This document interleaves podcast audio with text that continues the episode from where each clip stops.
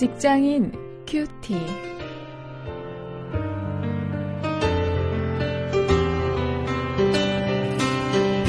여러분 안녕하십니까? 8월 14일 오늘도 계속해서 사사기 11장 29절부터 40절 말씀을 가지고 진실하게 말하고 행동하라 이런 제목으로 함께 오늘의 말씀을 묵상하시겠습니다.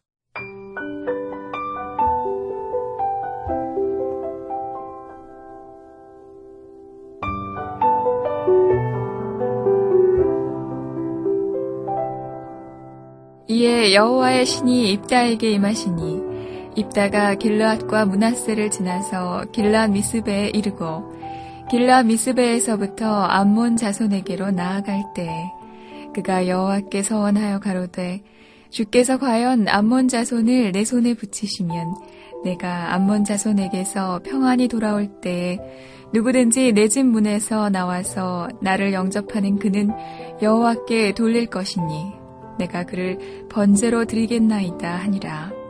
이에 입다가 암몬 자손에게 이르러 그들과 싸우더니 여호와께서 그들을 그 손에 붙이심에 아로엘에서부터 미니세 이르기까지 20성읍을 치고 또 아벨 그라밈까지 크게 도륙하니 이에 암몬 자손이 이스라엘 자손 앞에 항복하였더라.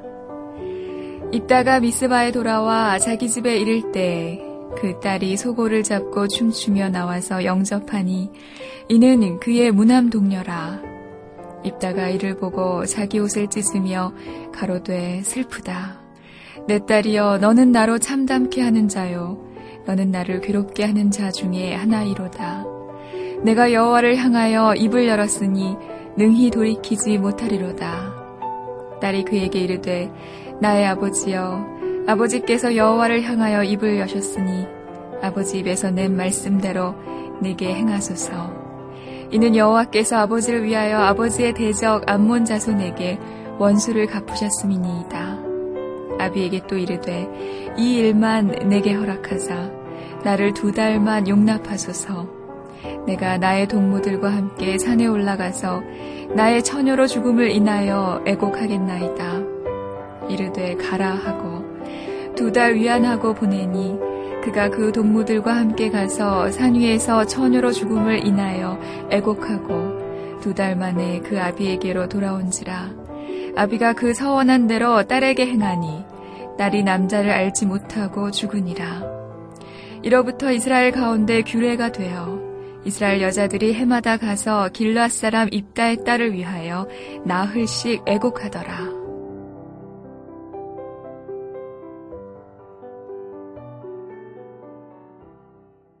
어떤 영어 책을 최근에 보다 보니까요.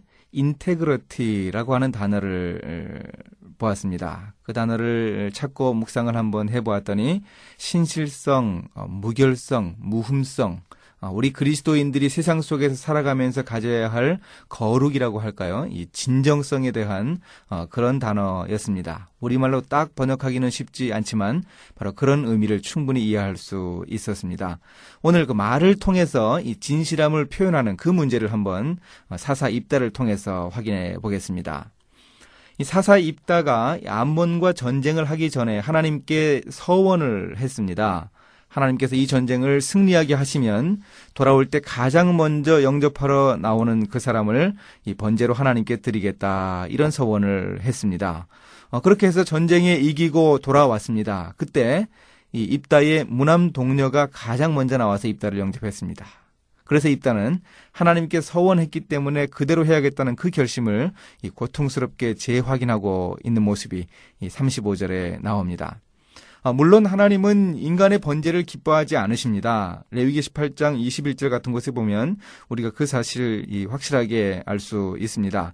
그 이방신, 그 몰렉에게 자기 자녀를 바치는 그 이방 종교의 잘못된 모습을 하나님은 아주 엄하게 꾸짖는 그런 모습을 볼 수 있습니다. 어쨌든 그런 이방 종교의 잘못된 영향으로 입다가 딸을 번제로 바쳤을 것이라고 우리가 생각할 수 있습니다. 어떻게 이 이스라엘의 사사가 이런 일을 할 수 있는가?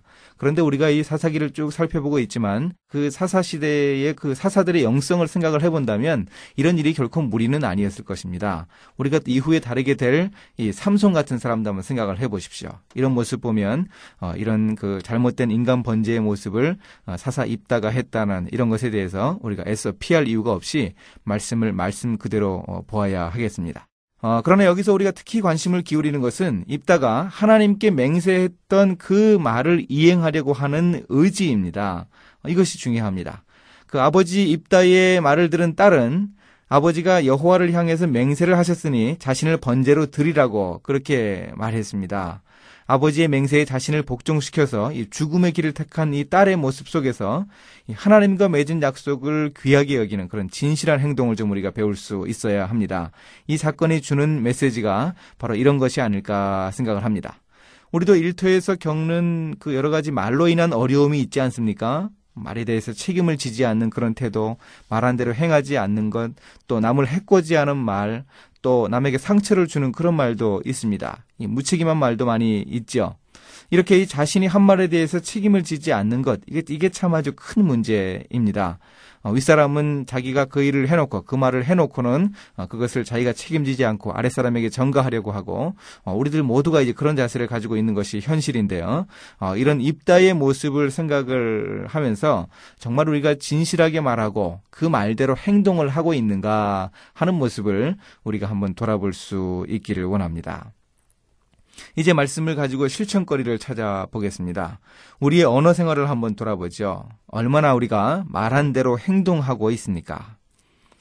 또 일태에서 이 믿지 않는 사람들의 그 가치관에 동조하는 말을 그저 무의식적으로 내뱉으면서 어, 우리가 그들의 생각을 따라가고 있지는 않은가 어, 우리의 말을 한번 돌아보는 그런 시간이 될 수 있어야 하겠습니다.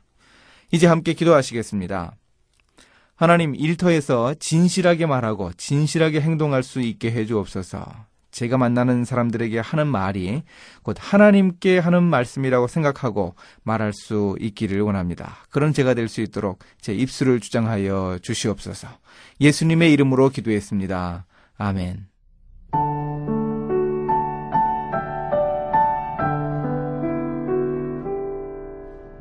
신문에 실린 한 설문조사를 보고 직장인으로서 하는 말에 대해 돌아보게 되었습니다. 열심히 한다고 봉급 더 받느냐? 라는 말. 대충대충 해. 대강 철저히 해. 와 같은 말은 무사 안일주의와 적당주의를 잘 보여줍니다. 다른 부서나 다른 회사는 어떻게 했지? 전에는 어떻게 했을까? 와 같은 보신주의자나 소신 부족파의 말도 문제죠. 우리 회사가 망하게 하려고 같은 말은 이제 해서는 안 되는 상황이지만 10위 안에 너끈이 들어있네요. 또 시키면 시키는 대로 해. 와 같은 권위주의적인 협박성 지시를 윗사람들은 빨리 버려야 합니다. 그 외에도 여러 가지 말이 직장인들이 버려야 할 말로 지적받고 있는 것을 보았습니다.